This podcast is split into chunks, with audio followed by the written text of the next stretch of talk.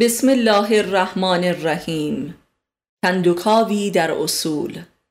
پدید شناسی عناصر فرهنگ و تمدن.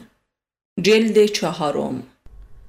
معلف استاد علی اکبر خانجانی. صفحه 64 درباره صدق. صدق در قلمرو اخلاق همانا انتباق ایده و عمل است. یا حداقل معنایش این است که انسان به میزان توانایی و امکاناتش فاصله و تناقض بین ادعا و عمل خود را کاهش دهد و این در صورتی است که ادعای هر کسی دقیقا بیانگر باورهای باطنی او باشد ولی در این تعریف از صدق یا راستی چند معزل روانی و شناخت شناسی مطرح است که مستقیما به قلم رو به خودشناسی باز می گردد. یکی از این مسائل آن است که آیا انسان تا چه حدی در باورهای خود یقین دارد و دارای ایمان است که قدرت تبدیل ایده به عمل را داشته باشد؟ یعنی تا چه حدی آنچه که ادعا می شود از ایمان و تجربه باطنی و یقین فرد برمیخیزد و تا چه حدی این ایده ها و ادعاها آریعی و تحمیلی و براستی هستند؟ و فرد بر آن تا چه حدی احاطه و احساس قلبی دارد در اینجا به ایده ها و لذا ادعاهای خودی و غیر خودی می رسیم. آن امور غیر خودی بدون شک امکان صدق ندارد و فرد در تلاش برای این صدق مستحلک شده و پوچ می گردد و لذا کذاب عذاب در می آید. و مسئله دیگر میزان توانایی نفسانی فرد در به عمل آوردن ایده های خودی است هرچند که درباره آن ایده ها دارای ایمان باشد و دلایل عقلی و تجربی کافی بر حقانیت آن داشته باشد. پس ایمان و توانایی دو عنصر ذاتی در صدق اخلاقی محسوب می شوند در این باب سخن فراوان گفته ایم و گفته اند و بحثی مربوط به هسته مرکزی اخلاق و مذهب عملی است. برخی از متفکران بزرگ چون نیچه صدق را مطلقا محال دانسته و آن را مترادف با خودکشی ساختند و لذا بر کل اخلاق و مذهب خط بطلان کشیده است. او و امثال او در واقع ناتوانی انسانی در صداقت را مد نظر قرار دادهاند و مذهب اصالت دوگانگی پدید می آید که هر شعار و عملی تماما ضد یکدیگر باشد.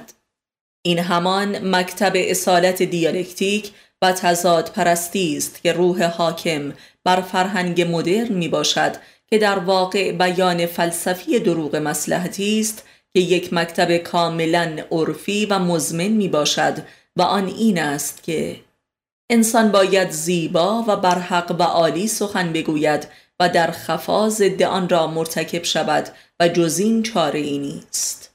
این همان مذهب نفاق است که اینک فلسفی شده است و دلایل علمی ارائه می کند. این همان لیبرالیزم است.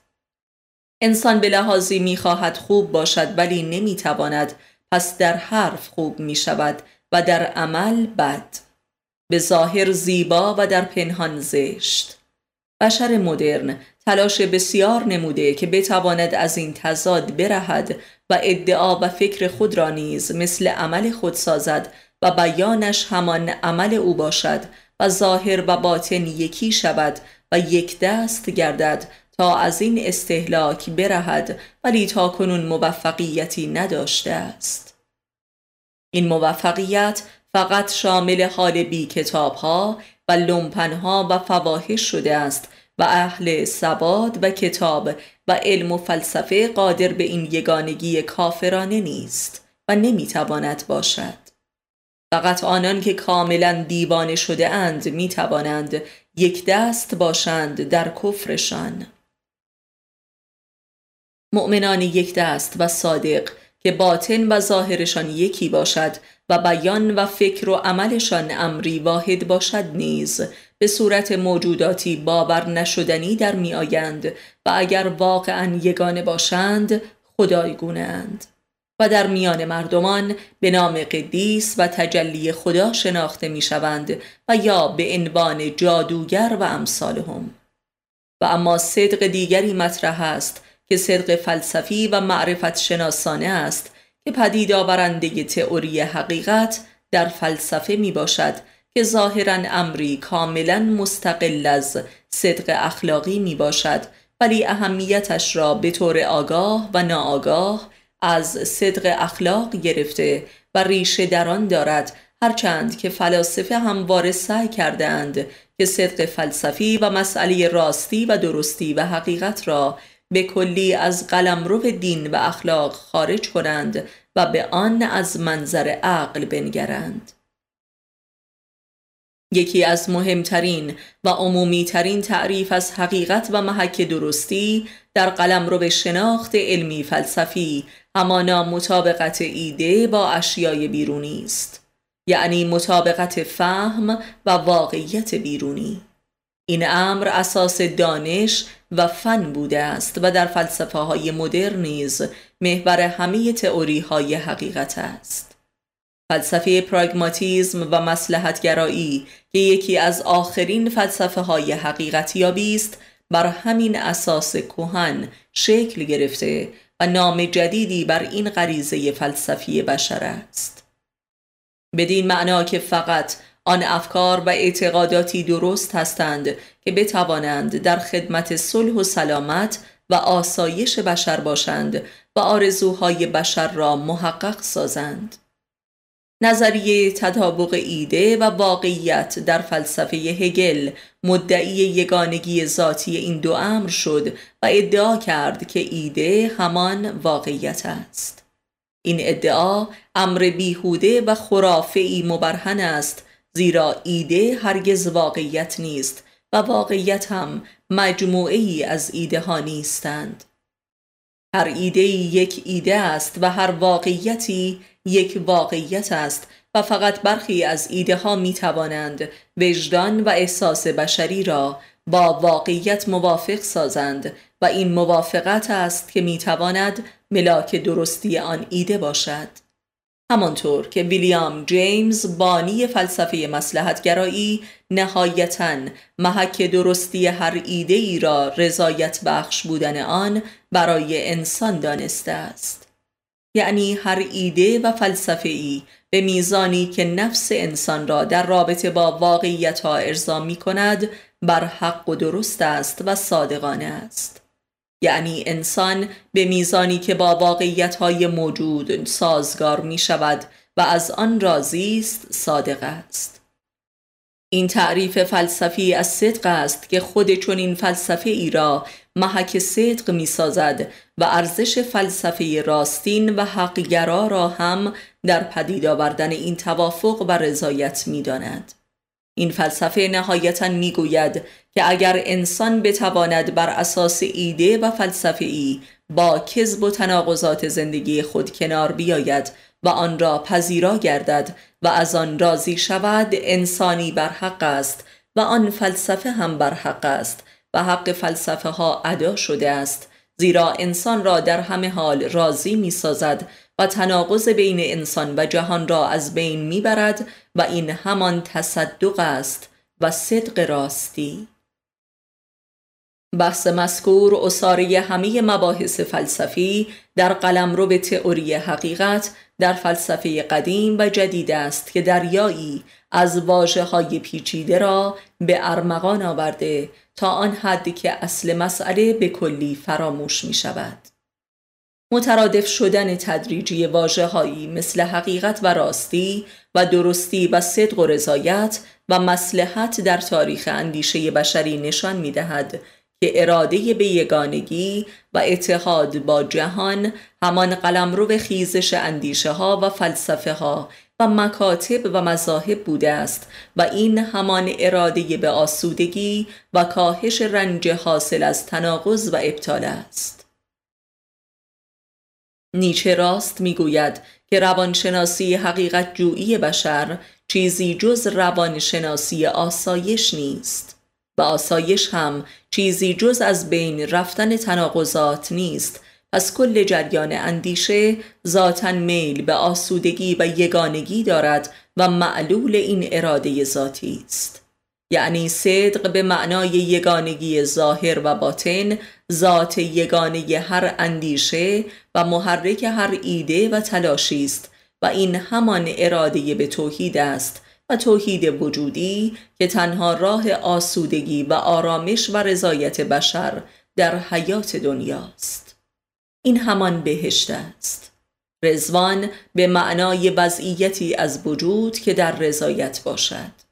و اینک می‌توان ذات اخلاقی اندیشگری و فلسفه ها را واضحتر مشاهده کرد و دید که صدق فلسفی مبدع و معادی جز صدق اخلاقی ندارد و تئوری حقیقت همان تئوری صداقت و توحید و آسودگی است و در واقع تئوری بهشت می باشد و لذا اندیشگری بشر که در جدیترین حدش همان فلسفه است معلول از دست رفتن بهشت آرامش و صلح و رضاست و باز آن را جستجو می کند.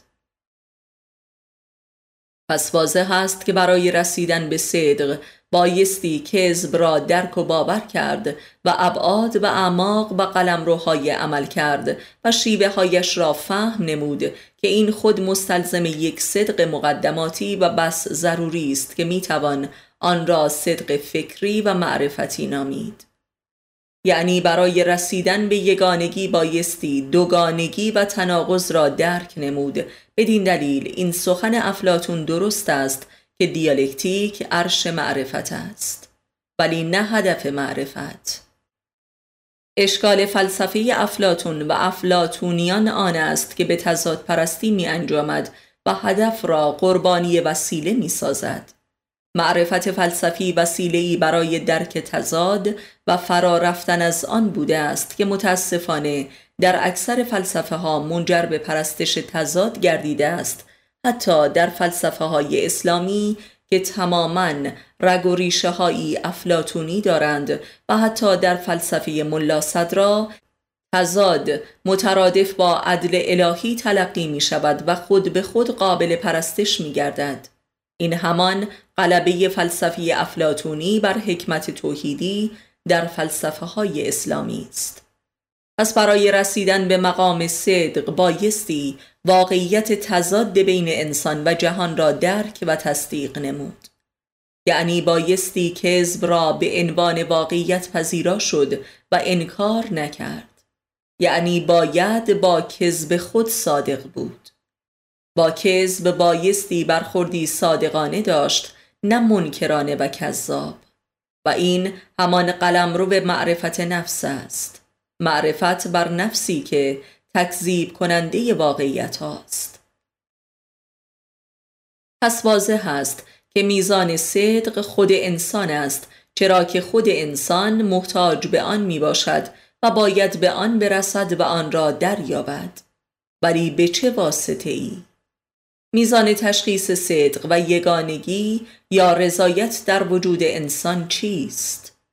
دل، ذهن، اعصاب، حواس به لحاظی می‌توان گفت که تفاوت مکاتب و مذاهب و نیز افراد در همین است برخی عقل علمی فنی را میزان قرار می دهند و بدان طریق خود را صادق مییابند و راضی می شوند.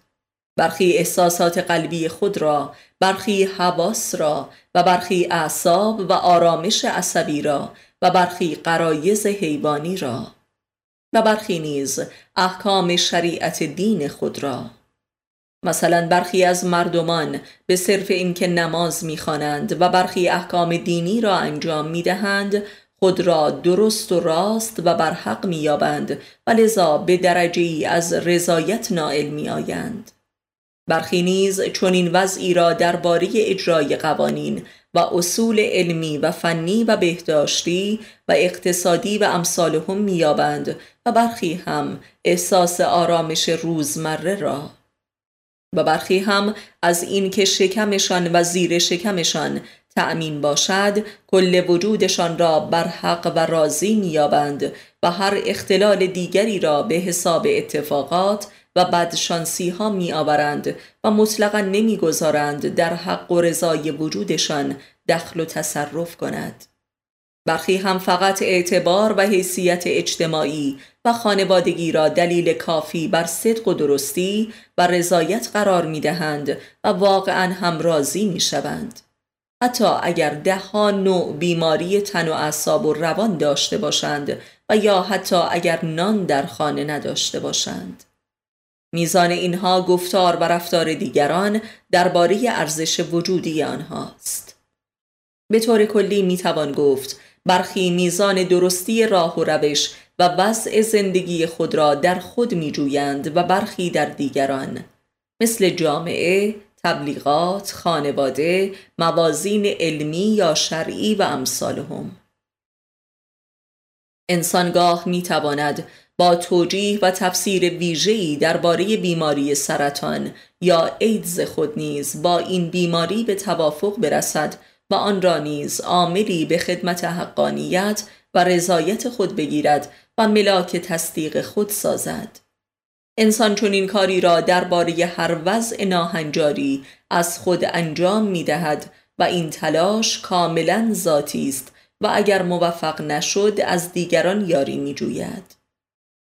این بدان معناست که انسان ذاتا در جستجوی رسیدن به مقام تصدیق و رضاست با هر وضعی از زندگی و موجودیت خیش و شرایط محیط. بنابراین توحید یک امر ذاتی و در واقع تنها امر ذاتی در وجود که در هر شیعی وجود دارد ولی در انسان به واسطه دارا بودن روح و شعور و خود آگاهی کاری رنجاور است و نیازمند تلاش و تکاپوی روانی و فکری می باشد.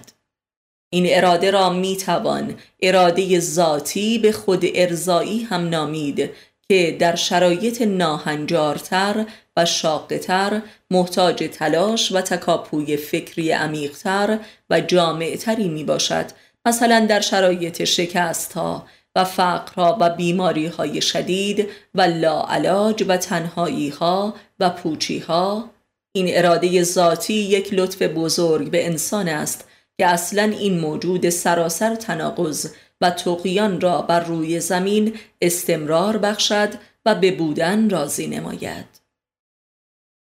پس انسان به میزانی که خود را راست و درست و صادق و برحق میپندارد از خود و زندگی راضی می شود و در غیر این صورت به انواع خود براندازی و خودکشی ها روی می کند که این خود نیز در همان راستا عمل می کند لجبازی با خود انتقام گرفتن از خود و ادابت با خود به روش های گوناگون آگاه و ناآگاه همواره بخش مستمر از این خود ارزایی می باشد روحانیت و ریاضت نیز شعبه ای از این تلاش است. گرایش به تخدیر و مستی و نیز انواع بازیگری و تفریحات سالم و ناسالم جملگی در خدمت همین اراده ذاتی هستند فلسفه ها نیز همین گونه اند و روی کرده انسان به هر اعتقاد علمی یا دینی یا عرفانی یا سیاسی نیز جلوه هایی دیگر از این فعالیت ذاتی محسوب می شوند. ایثارگری ها نیز به همین طور. فلسفه وحدت وجود و ها یکی از آخرین و جامعترین و عمیقترین تلاش بشر برای خود ارزایی روانی است که در اشد تنگناها و سختیهای مادی و عاطفی روی می نماید تا اشد بدبختیها و نارضایتیها و رسواییها و کذبها را جبران سازد و بر حق نماید و انسان را راضی کند به بودن و لذا ها محصول اشد دردها و بنبستها هستند همانطور که عارفان نیز شاقه ترین زندگی ها را داشتند و برای جبران این مشقت غریزتا مبادرت به ابداع چنین توجیهاتی کرده اند که در خدمت خود ارزایی کل بشریت قرار گرفته است تا هر سختی و نارضایتی و کذب و تناقضی را مهار سازد و زندگی را ممکن نماید. بدین لحاظ بزرگترین خدمت را به بشریت و حیات بشر بر روی زمین نموده است و لذا عرفانها را بایستی آیت صدق گرایی و حق گرایی و نیز خود ارزایی و خودپرستی بشر در قایت بدبختی دانست. زیرا صادق و راضی بودن و بر حق احساس شدن یک انسان بیدرد و ثروتمند و بی مشکل هیچ هنری ندارد و خود به خود موجود است زیرا کل زندگیش موافق امیال اوست و او را تصدیق می کند. هر که بیشتر تکذیب و نفی گردد بیشتر محتاج تصدیق و تفکر و تلاش است. و لذا آدمهای پولدار در این باره کمترین تلاش و احساس را دارند. و لذا نیازی به فکر ندارند چرا که اصولا تفکر برخواسته از نارضایتی و تناقض است و نفی شدگی و ابطال. این همان کل جریان موسوم به معنویت است. زیرا انسان به میزانی که با مادی وجودش به بنبست و سختی می‌رسد محتاج معنا می شود این معنا همان تلاش برای موافق و تصدیق نمودن خود با ماده وجود خود است پس معانی و معنویت ها جملگی خلع بین انسان با مادیت او را پر می کند و این عدم توافق انسان با حیات و هستی مادی را جبران می نماید. این خلع و تناقض هرچه بیشتر باشد محتاج معنویت بیشتری است و قایت این معنویت همان عرفان است که مکتب وحدت ازداد می باشد یعنی روح انسان را با مادیت هستی او به وحدت می رساند و این تضاد را از بین می برد و این قایت صدق است. و اما رضایت ها و حقیقت ها و راستی ها و یگانگی ها و تطابق ها که جملگی بر معنای واحدی در گردشند که آن صدق است دارای درجات است. این درجات اساساً امری کیفی و روانی در انسان هستند. چه بسا یک نفر با یک توجیه ساده قانع و لذا راضی می شود و حق آنچه که هست را تصدیق می کند و صادق می شود ولی دیگری با ضد توجیه و توضیح هم اندک رضایتی به دست نمی آورد و قادر نیست معنایی را جایگزین خلع و تناقضات بین وجود خیش با جهان ماده سازد و آن را در روانش جبران نماید. این جایگزینی و جبران ذاتا واقعی روانی است. و اما انگشت شماری نیز هستند که خود به خود و در هر شرایط و یا هر تناقض و خلع و نقصانی راضی هستند و جهان موجود خود را تصدیق می کنند و لذا خود را بر حق می یابند. اینان طبق روایات تاریخی جماعتی موسوم به عرفا و انبیا و قدیسین هستند و تماما دارای قدرت خارق العاده معنوی می باشند که بدون هیچ جایگزین مادی یا معنوی می توانند فاصله و تضاد بین روح و ماده جهان را جبران و پر نماید. یکی با دریایی از ثروت و خروارها فلسفه و شعر و سیاست قادر است به حداقل رضایتی از حیات برسد و دیگر در فقر کامل و بی هیچ فلسفه خاصی راضی است در واقع آنچه که صدق و یکتایی و رضایت نامیده می شود همانا رضایت روح از تن و ماده حیات است و تصدیق جهان مادی و قرایز به واسطه روح انسان و لذا بر حق دیدن و احساس کردن کل جریان حیات و هستی خیشتن. به بیان دیگر رضایت در معنای نهایی همانا رضایت از خیشتن است در معنای وسیع کلمه رضایت از هرچه که مربوط به خیش می شود و این همان خود ارزایی است در معنای جامع و روحانی خود.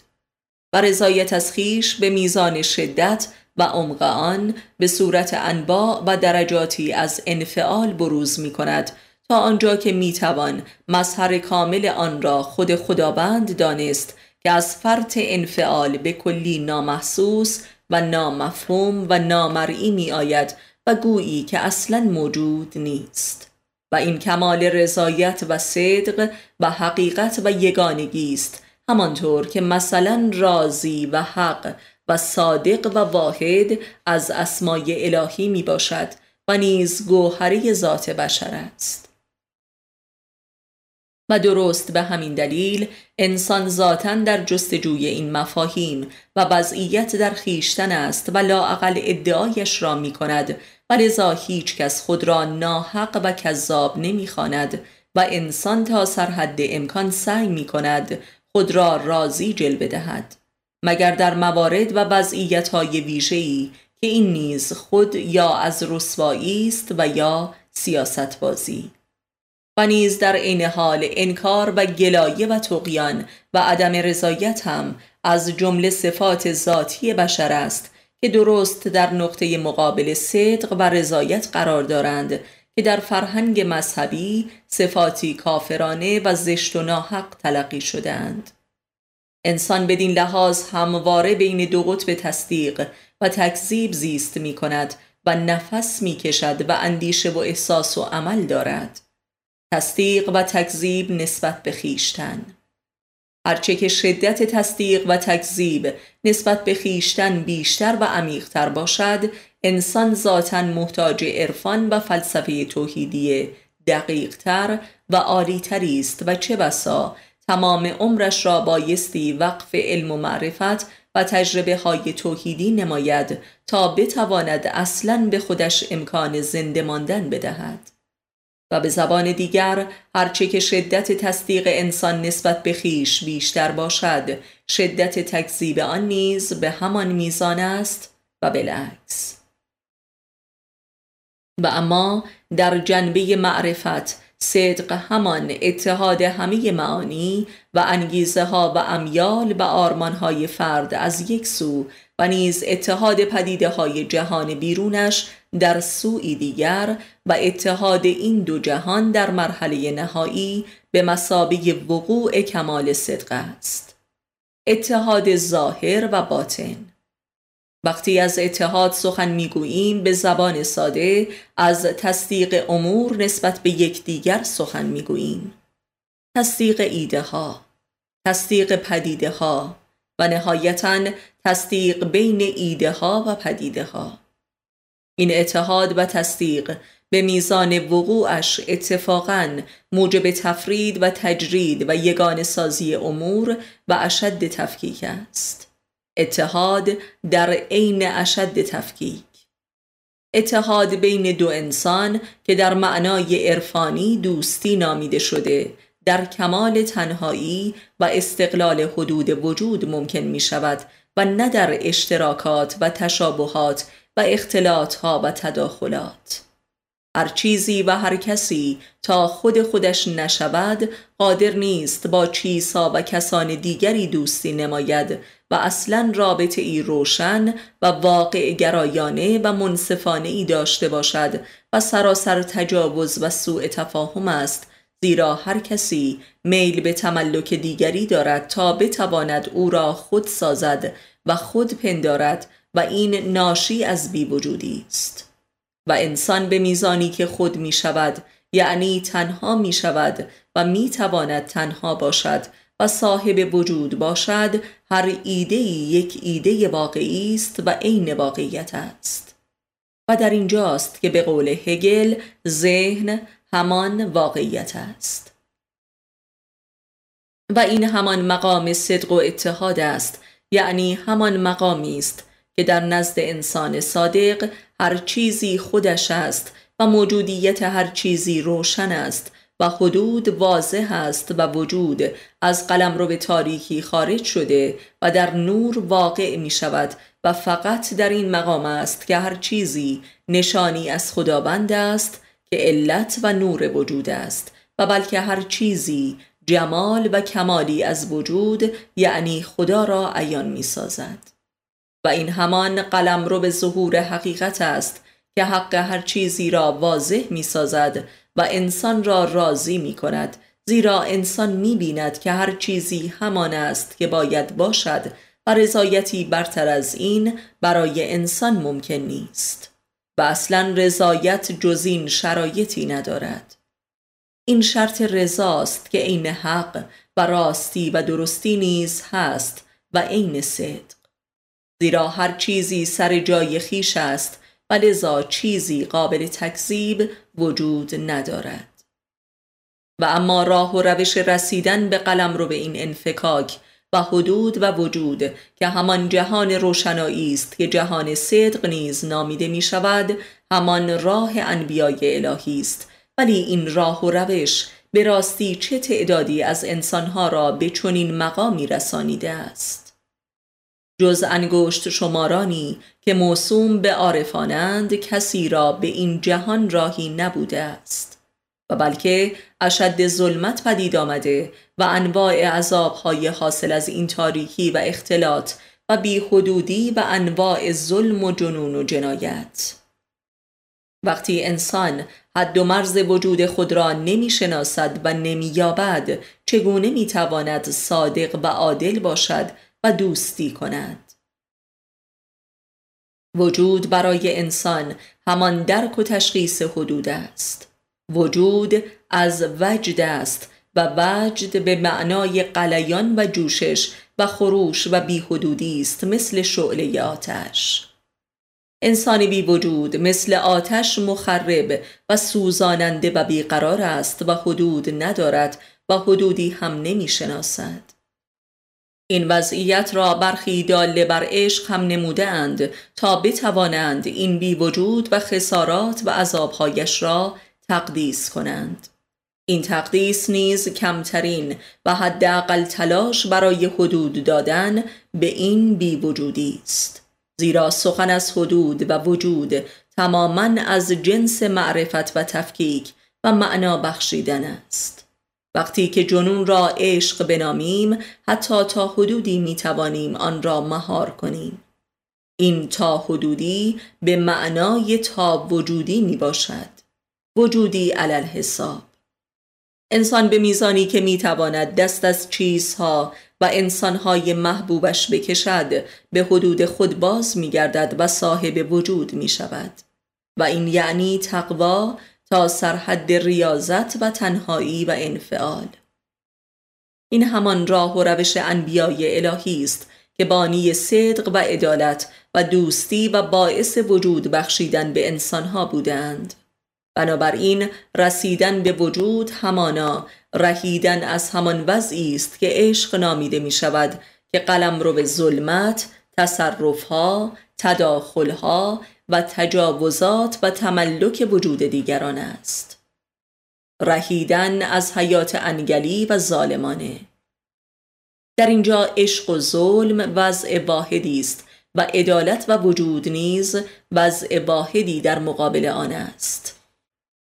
انسان بی خود ظلمش را عشق مینامد و دروغش را مسلحت می‌خواند و بی وجودیش را ایثار معرفی می کند این است کل راه و روش و منطق و احساس و عمل اکثریت قریب به اتفاق انسانها که هزاران سال بر روی زمین آمده و رفتند اینان به واسطه نور وحی انبیای الهی دچار زلزله‌ای در ذات شدند و از حدود حیوانی خود خروج کردند ولی هنوز به وجود انسانی نرسیدند و در برخی از جنون و بیحدودی و بیوجودی زیستند اینان به راستی قابل ترحم هستند و همینها مورد شفاعت اولیای خدا می باشند مورد شفاعت و رحمت انسانهایی که به حدود و وجود انسانی رسیدند.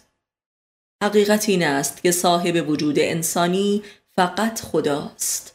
ولذا هر انسانی که به این مقام برسد به تازگی خدا را می شناسد و ما بقیه مردم فقط اوهام و گمانهای خود را به جای خدا می پرستند. صادق بودن همانا تصدیق خداست در خیش. یعنی یافتن خدا در خیش یعنی یافتن وجود در خیش و یعنی یافتن خود در خیش. و این یعنی یافتن وجود در عدم خیش و این همان خلق شدن به دست خیشتن است و این همان دوستی است. دوستی بین وجود و عدم. و صدق جزی نیست زیرا فقط در این مقام است که انسان صاحب وجود دستش از غیر خیش کوتاه و بینیاز است زیرا غیر همان عدم است. و عدم هم چیزی ندارد که به انسان بدهد. انسان صادق کسی است که با عدم خیش زیست می کند و راضی است. دوستی بین دو انسان نیز دوستی بین بود و نبود است.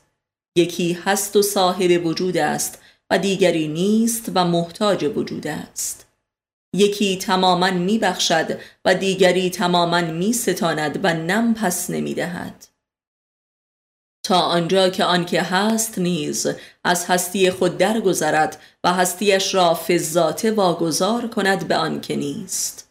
آنکه نیست در عین حال مرید است و نیز خداست که هستی را که به تو داده از تو باز می ستاند و تو را از وجود نیز بینیاز می کند همچون خودش. سخن از صدق و نیز اهمیت صدق ذاتا سخن به اهمیتی مربوط به روابط بین انسان هاست. صدق فلسفی یک معزل تعارفی و تشریفاتی است و اگر هم دارای اهمیتی شده برخواسته از صدق بین دو انسان است.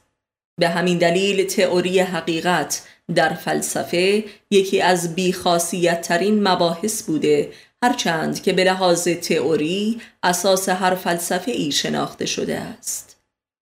این تئوری فقط در عرفان عملی است که به حقش می‌رسد و عارف را مواجه با نابودی خود می کند که جز کذب هیچ در خود نمییابد و نهایتا کل وجودش را یک وهم و جنون مییابد و این توهم را دلیل ظلم می‌فهمد. ولذا از کل آنچه که قبلا وجود خود میپنداشته توبه می کند تا صادق باشد زیرا علت العلل کذب خود را این وجود فرضی مییابد. وجودی دزدی. وجودی که فقط در جریان دزدی از سایر موجودات حاصل مییابد و بدون دزدی امکان ندارد. زیرا دروغگویی و ریاکاری نیز درجه و نوعی از دزدی است. واقعیت دزدی دخل و تصرف در واقعیت. وقتی در میابیم انسانی که وجود ندارد جز دروغ و دزدی و دقل و ستم و تجاوز کار دیگری برای ادامه حیات ندارد آنگاه صدق به ما حکم می کند تا او را تصدیق کنیم یعنی او را درک کنیم زیرا کسی که وجود ندارد حدود ندارد. و کسی که حدود ندارد صدق و عدالت نمی شناسد و ادامه حیاتش تماما مدیون تجاوزات اوست. فرقی نمی کند که او آقای بوش باشد و یا یک تخم مرغ دوست صدق حتی کذب را نیز تصدیق می کند و این است کمال صدق. این از جود وجود است که عدم را لعن نمی کند و بلکه به آن وجود می بخشد پس ایثار واقعی نیز مختص انسان صاحب وجود است. صدق در عمل تماما از خود گذشتن است. کسی که خودی ندارد از چه می‌تواند گذشت الا از کیسه دیگران؟ از دیگران میدزدد و به دیگران ایثار می کند تا احساس وجود کند. زیرا احساس وجود و نیز کل وجود تماما از ایثار است. این ایثار یا از خود است و یا از بیخودی. ایثار از خود کمترین طبقی پدید نمی آورد ولی ایثار از بیخودی تماما توقع زاست و چنین کسی با کمتر از تصاحب کل وجود دیگران ارضا نمی شود و تازه آنگاه هم که دیگری را تصاحب کرد او را نابود می کند زیرا نابوده جز نابود کردن هنر دیگری ندارد و باز نوبت آدمهای دیگر است. این همان بیوفایی و فسق است که تنها راه و روش زندگی انسان کذاب و بی وجود می باشد چون این کسی آنگاه که به انسان صاحب وجود می رسد تا باید مطلقا تسلیم و مرید گردد و در غیر این صورت به طرزی فزاینده مواجه با نابودی خود می شود که دریایی از دروغ و تزویر و دزدی و دقل تا سرحد جنون و جنایت است. آنکه هست هستیش را ایثار می کند و این ایثار به صورت معنا، روح، احساس، معرفت، عزت و شرف و هویت ذاتی دریافت می شود و آنکه نیست نیز نیستیش را ایثار می کند که به صورت ماده، سقل، سیاهی، منت، شهوت، هرس، آز، دریوزگی، بخل و مرض و ادابت و جنون و جنایت دریافت می گردد. آنکه هستیش را ایثار می کند دوست است و هیچ از تو نمی خواهد جز تعالی معنوی و اخلاص در معرفت و عزت و بینیازی آنکه نیستیش را ایثار می کند دشمن است ولی دعوی عشق دارد در معنای دینی. این همان تفاوت ایمان و کفر است. کسی که به خود ایمان آورده و در خود ایمن شده و خود شده است و کسی که به خود کافر است و از خود گریزان و بی خود است. اولی دلی با محبت دارد و آن را دعوی نمی کند و دومی دلی با شقابت دارد و آن را عشق می نامد چون واقعیت ندارد لذا همه را خائن می خاند که عشق او را تصدیق نکردند یعنی وجودش را تصدیق نکردند چرا نمایش او از هستیش را باور نکردند صدق در مفهوم وجودی به معنای اتحاد دل و ذهن و سپس اتحاد ذهن و زبان و سپس اتحاد زبان و کردار است. و لذا می توان آن را همخانی و تصدیق متقابل دل و ذهن و زبان و کردار دانست که به طور خلاصه به معنای تصدیق دل و عمل است. که مبدع و معاد اراده و هویت فرد را متحد می سازد ولی این صدق وجودی که همان رضایت و آسایش وجود است چگونه معنایی دارد و این اتحاد و همخانی دقیقا چیست؟ به لحاظی می‌توان گفت که اگر عملی از انسان مورد رضای احساس قلبیش باشد و دلش را راضی و آرام و خشنود کند عملی صادقانه است. ولی چه بسا چون این رضایتی علل حساب حاصل می آید ولی بلا فاصله و یا مدتی بعد ذهن به میان می آید و اشکال می گیرد و مدعی می شود و لذا آن عمل را از قلمرو رضایت خارج می کند و موجب اصلاح یا تغییر عمل می گردد و لذا دل را مسئله دار می نماید و به جدال می اندازد و این جدال از طریق زبان بیان شده و جدال را دامن می‌زند و پیچیده تر می سازد و به ناگاه هر یک از این ارکان چهارگانه قلم رو به ظهور به تنهایی دوچار یک ادعای مستقل و متفاوت می شود و وجود به چهار شق تقسیم می شود. زبان چیزی می گوید که ذهن را قانع نمی کند و ذهن چیزی می فهمد که دل را ارضا نمی کند و همه اینها هر یک با کردار فرد در تنازع قرار می گیرند و کل وجود فرد قلم به یک نبرد چندین جانبه می شود که هر یک از این ارکان با آن سه دیگر دارای جدال است و نیز نهایتا کل وجود فرد از اعماق ذات و وجدانش اسیر این نبرد است و بر علیه چنین وضعی بر می آشوبد و این وضع را تکذیب و ترد می نماید و به تدریج از خود می گریزد و گاه در این محلکه جان می سپارد و دوچار جنون می شود این یک مثال از وضع صدق و کذب وجود بشر است.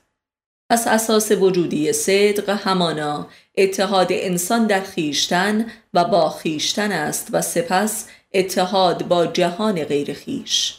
این دو اتحادی تو امان است و به صورت دو مرحله جدا ممکن نیست. تضاد انسان با خودش عین تضادش با جهان و جهانیان است و بالعکس همه فعالیت های روانی و کرداری بشر به طور طبیعی و آگاه و ناآگاه به انگیزه تصدیق و اتحاد رخ می دهد. هیچ سخن و فکر و عملی رخ نمی دهد الا به قصد رفع جنبی از تناقض انسان در خود و با خودش. این رفع تناقض بدون تردید به صورت سخن یا کرداری با جهان بیرون رخ می دهد. ای جهان بیرون ست رفع تناقض انسان با خودش می باشد همانطور که خود علت این تناقض است. و این یک محلکه واقعی و بیپایان است که مستمرن بر وسعت و عمق این تناقض می افزاید. در واقع به زبانی جهان بیرون ظرف ظهور و زبالدان تناقضات باطنی انسان است. نبردهای طبقاتی فرقی، سیاسی، عاطفی، اقتصادی و عقیدتی جملگی نمادهایی از بروز همان تناقضات باطنی انسان است. همان گونه که اتحادیه ها و گروه ها و حکومت ها این تناقضات بین آن چهار رکن قلم رو به ظهور فقط صورت بیرونی تناقضات است زیرا هر یک از این ارکان به خودی خود در ذات خود دچار تناقض هستند. تناقضات فکری، عاطفی، کرداری و گفتاری. همانطور که در جهان بیرون هم علاوه بر تناقضات و نبردهای بین طبقات و گروه ها در بطن هر طبقه و گروهی نیز تضادی ذاتی حضور دارد. همانطور که علاوه بر تضاد بین افراد هر فردی نیز تماما با موجودیت خود در تضاد است به همان میزان که در اتحاد است. انسان به همان میزان که با خود در اتحاد است در تضاد است. تضاد بین پدیده های انسانی نیز دارای همین خصلت است. دو تا انسان به میزانی که با هم متحدند در تضادند که گاه صورت ادابت رخ می دهد و گاه جمال وحدت. پس بدین بیان صدق به معنای اتحاد از داده است. تصدیق زدین نسبت به همدیگر و رضایت به معنای وضع روانی صدق در انسان نیز به معنای راضی شدن انسان با ضد خیش است و در معنای نهایی دوست داشتن دشمن است. انسان ذاتا ضد خیشتن است و با این حال با خیشتن و تابع خیشتن است. پس انسان ذاتا صادق است و صدق یک واقعی ذاتی و وجودی است و هر انسانی جبران صادق است و نیز هر چیزی. ولذا انسان جبران راضی است. ولی انسانی که به واسطه معرفت نفس بتواند به حق این صدق پی برد و این وحدت از داد را درک نماید بر صدق خود صادق می شود. یعنی زدیت ذاتی خود را تصدیق می کند.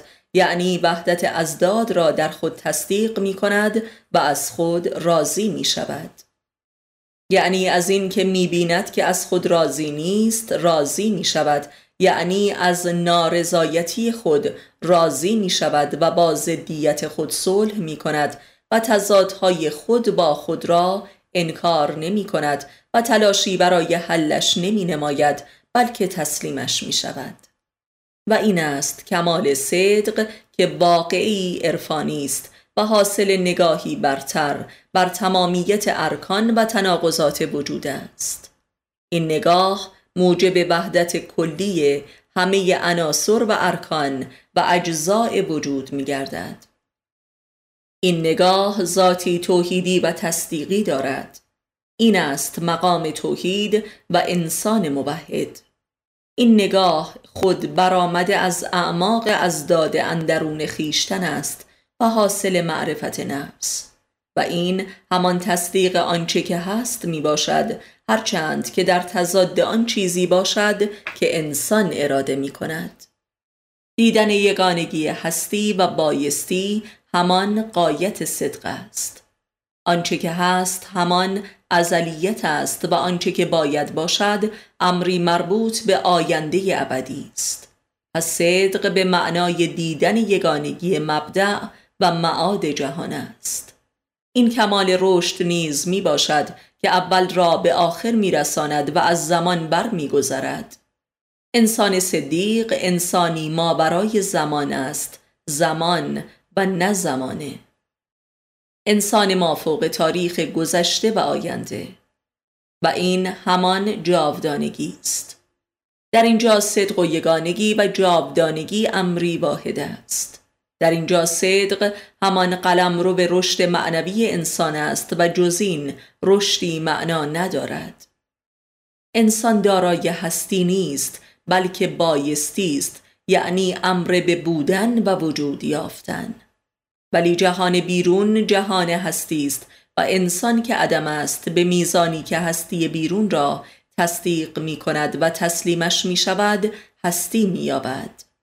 پس صدق قلم رو به هستی یابی انسان است و انسان را به احساس هستی میرساند و هستی دار می کند و بدین گونه انسان به مقام رضا می رسد که همان رضایت از وجود خیش است.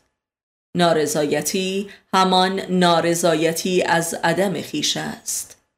از صدق اگر رأس و محور و مقصود دین است بدین لحاظ می باشد که به حیوان دوپایی به نام بشر که در قحطی وجود افتاده هستی انسانی می بخشد زیرا انسان به واسطه حیات جانوریش احساس هستی نمی کند و لذا بر علیه آن ذاتا در جدالی دیالکتیکی است وجود جانوری بشر قلم رو به خدا به بودن است یعنی ظرف کن فیکون است این شدن و بودن فوق جانوری است که جز به واسطه تصدیق جهان بیرون ممکن نمی آید. صدق همان اطاعت از امر کن فیکون می باشد که همان امر دین است و کل شریعت قلم رو به اجرایی این اطاعت است.